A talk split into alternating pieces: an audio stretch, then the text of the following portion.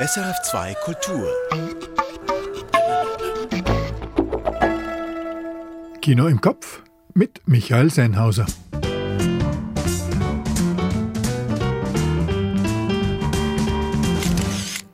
George Wirsch stellt das ambitionierte, rappelvolle japanische Anime Cyberfeuerwerk Bell vor. Ich habe die romantische Komödie Une Histoire Provisoire vom Walliser Romet wiedergesehen.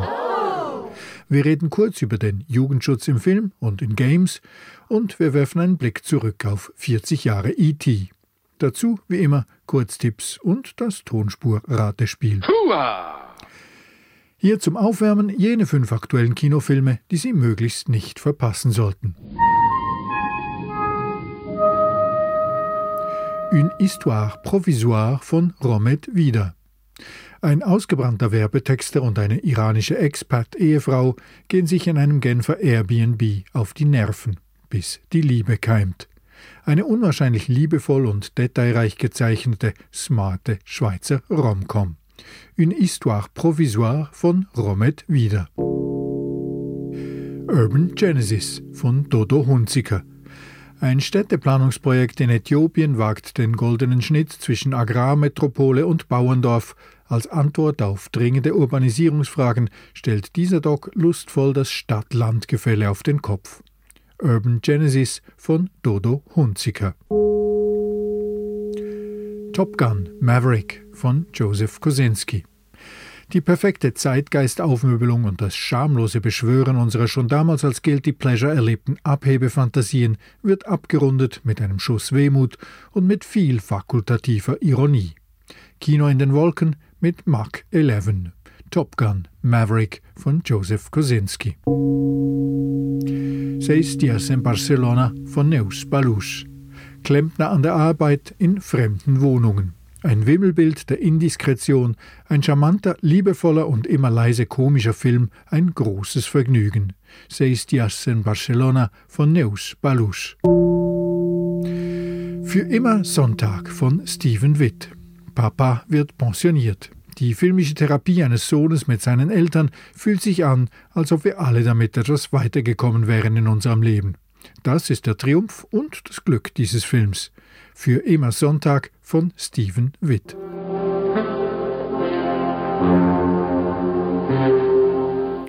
Die Tonspur, die ich jetzt für Sie auslege, die ist 23 Jahre alt und sie stammt aus der Schweiz. Alright, folks, Showtime. Ouais, Caro, elle arrive. On aimerait commencer. Ok, alors juste pour vous rappeler, il s'agit d'une réunion extraordinaire en ce qui concerne l'appartement, euh, l'ancien appartement de Manu et Sandrine. On va pas parler des projets de travaux ni euh, des retards de loyer. Ceci dit, par Des rapport au loyer, ce serait quand même bien Des que les gens. Des noms, des des noms. Juste pour vous rappeler, la dernière facture du toit n'est toujours pas payée. Ce mec nous a bien rendu service, ce serait quand même pas très sympa de pas le payer.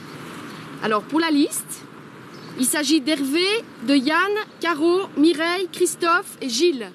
Alors pour euh, l'appartement, il n'y a que deux noms sur la liste. Il y a Maurizio et son amie euh, Nina.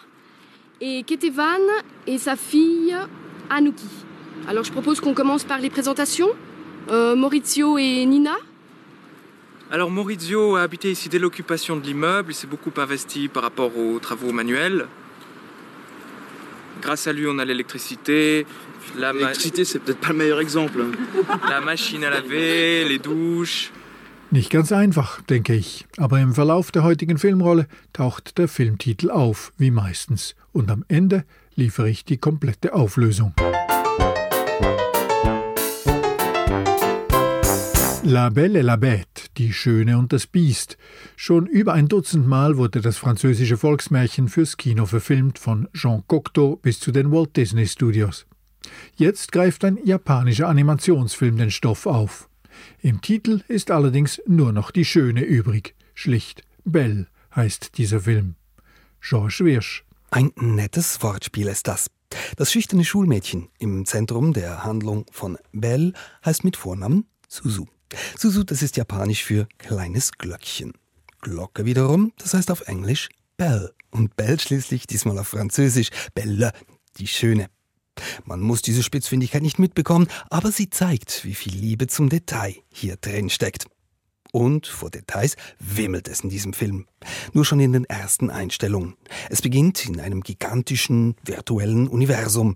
Fünf Milliarden Profile tummeln sich hier, fünf Milliarden Kunstfiguren und die Kamerafahrt durch diesen dicht bevölkerten Cyberspace ist erschlagend.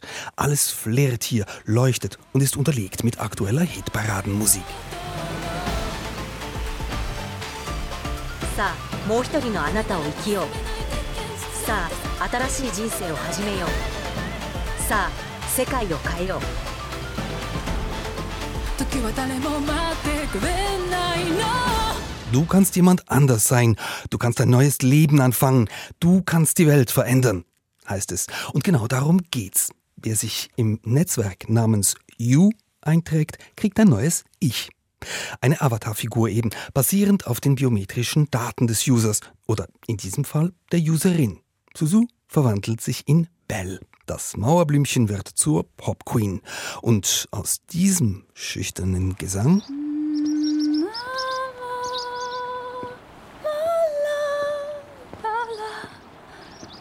wird dann in der virtuellen Welt das hier.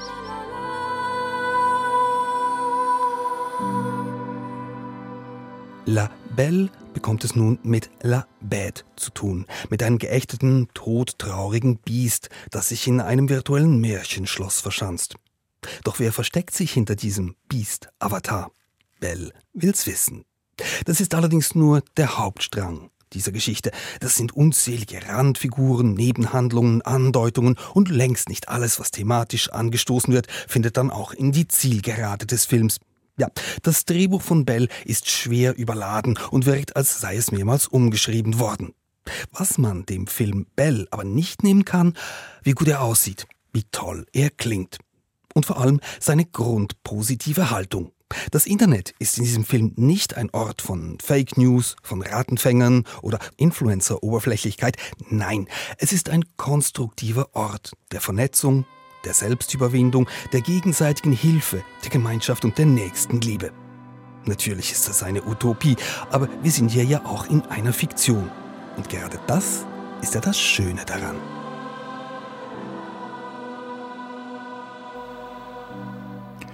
George Wirsch, Bell von Mamoru Hosoda, läuft aktuell in den Deutschschweizer Kinos. Eine romantische Komödie aus der Schweiz und dann noch in Genf angesiedelt? Mais oui! In Romet das Spielfilm Une Histoire Provisoire finden Welten zusammen. Sascha ist ein ausgebrannter Werbetexter mitten in seiner schönsten Lebenskrise. Beim würdevollen endgültigen Verlassen der eleganten Freundin und des noch eleganteren Apartments stürzt er sehr unelegant die Wendeltreppe hinunter. Also. Darum trifft Sascha dann auch an Stöcken und mit Gips am Bein in der alten Wohnung seiner verstorbenen Großeltern ein, welche seine Schwester zimmerweise als Airbnb vermietet. Dass er sich die Wohnung aber ausgerechnet mit einer bekopftuchten Iranerin teilen muss, passt ihm gar nicht. Saschas gipsiger Beinpanzer findet seine Entsprechung im Kopftuch, das sich die schöne Iranerin Marjan übergezogen hat. In ihrem Genfer Expat-Eheleben würde sie sonst nie im Leben so herumlaufen aber weil sie sich aus ihrer kriselnden Ehe ausgerechnet in diese kleine Airbnb-Wohnung eingemietet hat und weil sie nicht die geringste Lust darauf verspürt, sich mit einem fremden Mann zu unterhalten, kommt ihr die kulturell aufgeladene Barriere ganz gelegen. Es versteht sich von selbst, dass die beiden in ihrer jeweiligen Lebenskrise von der anfänglichen Kratzbürstigkeit in eine zunächst uneingestandene Verliebtheit kippen werden. Dafür sorgen die Gesetzmäßigkeiten der romantischen Komödie und die resolut charmante amerikanische Weltenbummlerin Mina. Hi, I'm Mina. Hi. Are you together? No. I'm sleeping on the sofa. Mina bringt das zögerliche Wegeleben der zwei verwundeten Seelen mit ihren Koch-, Erzähl- und Social Skills zum Aufblühen. Schließlich kommt der Moment, in dem Marjan Minas Beispiel folgt und ihrerseits etwas auf Saschas Gips schreibt, auf Farsi. Mein Auge ist dein Zuhause.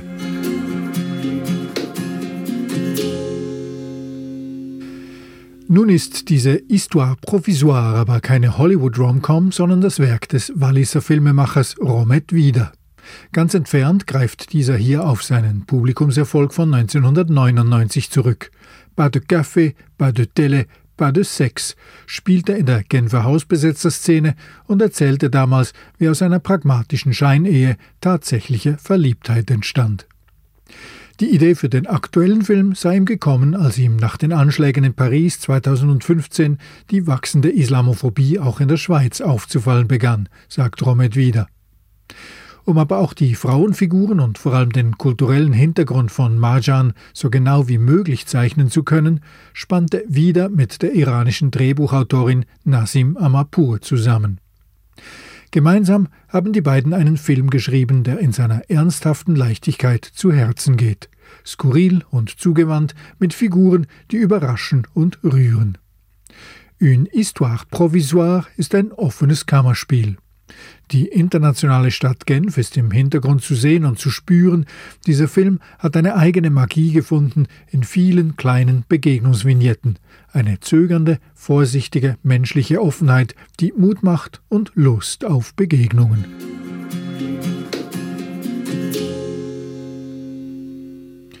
Une Histoire Provisoire läuft jetzt im Kino. Die SRG hat diesen Film mitproduziert. Im Zuge seiner Sommersession hat der Ständerat diese Woche auch das geplante neue Gesetz zum Jugendschutz im Film und Games beraten. Kollegin Patricia Moreno hat mir dazu am Mittwoch ein paar Fragen gestellt. Und jetzt schalten wir uns sozusagen mal in die Sommersession, ähm, wo nämlich heute der Ständerat das Bundesgesetz über den Jugendschutz behandelt, den Jugendschutz in den Bereichen Film und Videospiele. Und da geht es unter anderem um die verbindlichen Altersfreigaben im Kino, aber auch bei Games und auf den Streaming-Plattformen. Und das wiederum ruft Filmredaktor Michael Sennhauser auf den Plan. Und Michael, ich staune ein bisschen. Altersfreigaben, zum Beispiel für Kinofilme, das gibt es doch schon längst. Ja klar, aber das war bisher bloß kantonal geregelt, also gut schweizerisch föderalistisch und jetzt soll das ganz verbindlich auf Bundesebene geregelt werden in einem Gesetz. Ähm, es gibt äh, da ein, eines dieser berühmten Beispiele, zum Beispiel von diesem James Bond-Film, der in einem Kanton, ich glaube so ab 16 Jahren freigegeben war, im Nachbarkanton aber schon ab 12 Jahren geht es da um solche Dinge. Ja, wobei das gibt es eigentlich schon lange nicht mehr. Die Kinobranche hat sich zusammen mit der Swisscom im Verein Jugendschutz in den Medien zusammengetan, um eben genau solche Probleme zu lösen.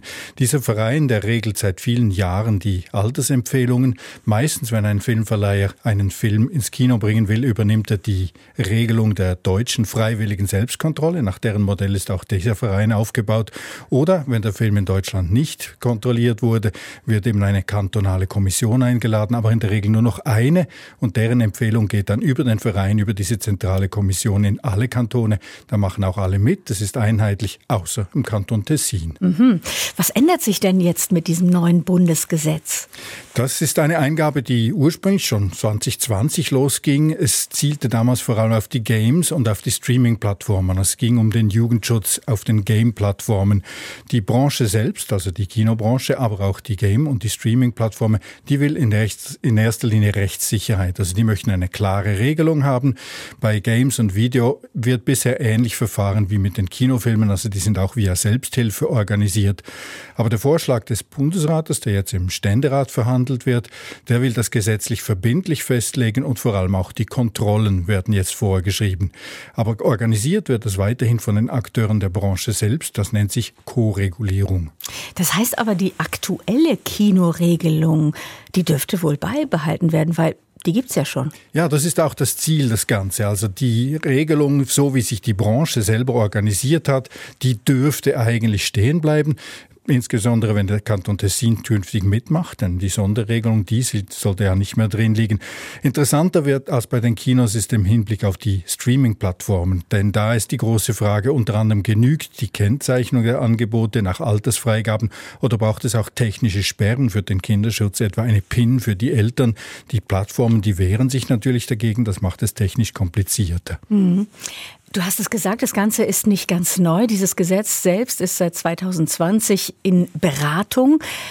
Wenn der Ständerat heute den Empfehlungen der Kommission zustimmt, wann tritt dieses Gesetz denn in Kraft? Ja, nicht vor 2024, das dauert in der Schweiz. Der Nationalrat hat schon mehrere Anläufe gebraucht. Er hat das letztes Jahr dann ab verabschiedet. Nun hat die Kommission für den Ständerat etliche Details wieder rausgenommen und das Ganze wieder dem Bundesratsvorschlag angeglichen.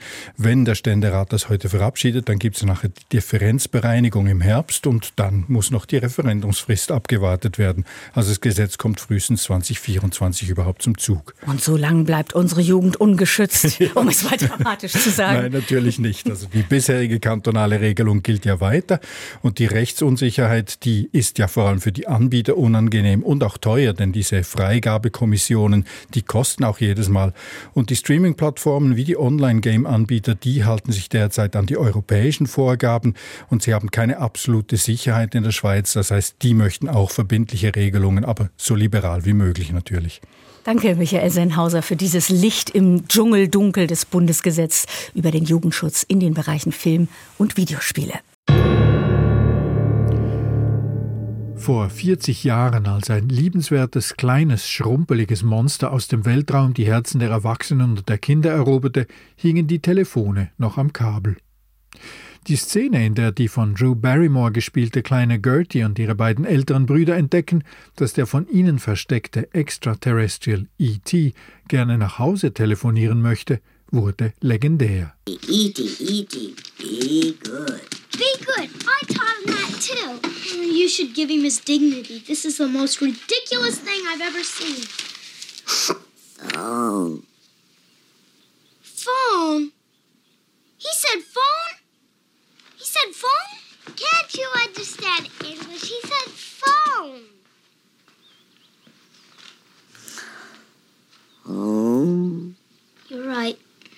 That's E.T.'s home.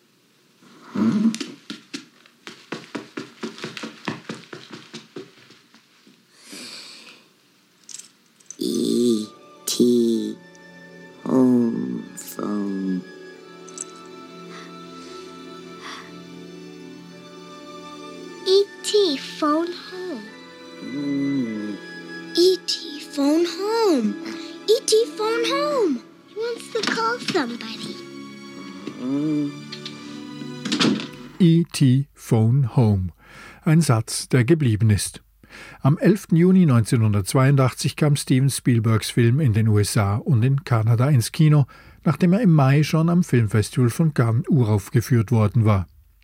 Und dann arbeitete sich E.T. ganz langsam um den Globus, von einem Festival zum nächsten, um dann als Weihnachtsfilm so richtig lanciert zu werden, auch in der Schweiz, wo E.T. erst im Dezember 1982 herauskam. Und das mit dem Weihnachtsfilm, das hat ja auch eine gewisse Logik, denn verblüffenderweise kann man die Kindergeschichte, die Steven Spielberg, ein Jude, so erfolgreich erzählt, auch als Variation der Jesusgeschichte sehen. Denn da kommt ein außerirdisches Wesen in unsere Welt, wird von den Erwachsenen angefeindet und verfolgt und nur von den Kindern erkannt. Er leidet, wird von Wissenschaftlern untersucht und gequält, bis er stirbt, so wirkt es zumindest. Und dann kommt seine Auferstehung und schließlich die Himmelfahrt mit Hilfe der Kinder, als das leuchtende Raumschiff ihn nach Hause holt. 40 Jahre ist das her, und es gibt wahrscheinlich nicht viele Menschen in der Schweiz, welche E.T. tatsächlich nie gesehen haben in diesen 40 Jahren. Das gilt nicht unbedingt für den Film, aus dem unsere heutige Tonspur stammt. Es ist der im Beitrag zu Une Histoire Provisoire erwähnte frühe Erfolgsfilm des Wallisers Romet Wieder, Pas de Café, Pas de Télé, Pas de Sex. In der gehörten Szene beratschlagen die jungen Genfer Hausbesetzer, die Squatters, wie es weitergehen soll, wer welche Wohnung bekommt und mit wem, wer welche Verdienste hat beim Wiederherstellen der Stromanschlüsse und so weiter. Ouais, Caro, elle arrive. On aimerait commencer. Ok, alors juste pour vous rappeler, il s'agit d'une réunion extraordinaire en ce qui concerne l'appartement, euh, l'ancien appartement de Manu et Sandrine. On va pas parler des projets de travaux ni euh, des retards de loyer. Ceci dit, par rapport au loyer, ce serait quand même bien que les gens. non, non, non. Juste pour vous rappeler, la dernière facture du toit n'est toujours pas payée. Ce mec nous a bien rendu service. Ce serait quand même pas très sympa de pas le payer. Alors pour la liste, il s'agit d'Hervé, de Yann, Caro, Mireille, Christophe et Gilles.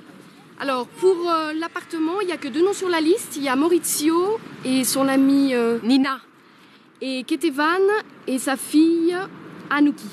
Alors je propose qu'on commence par les présentations. Euh, Maurizio et Nina. Alors Maurizio a habité ici dès l'occupation de l'immeuble, il s'est beaucoup investi par rapport aux travaux manuels. Grâce à lui, on a l'électricité. L'électricité, c'est peut-être pas le meilleur exemple. La machine à laver, les douches. Pas de café, pas de télé, pas de Sex von 1999. Eine wunderbare Liebesgeschichte, angesiedelt in der Genfer Hausbesetzerszene der 90er Jahre. Wenn Sie jetzt Lust bekommen haben, sich das anzuschauen, und ich würde das sehr empfehlen, der Film ist nur ein paar Klicks entfernt. Er ist auf PlaySwiss, der Streaming-Plattform der SAG, zu sehen, ohne weitere Kosten, dafür auf Wunsch auch mit Untertiteln. Das war Kino im Kopf Nummer 747. Ich bin Michael Sennhauser.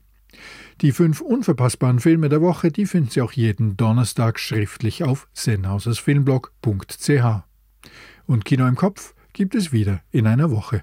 Danke und auf Wiederhören.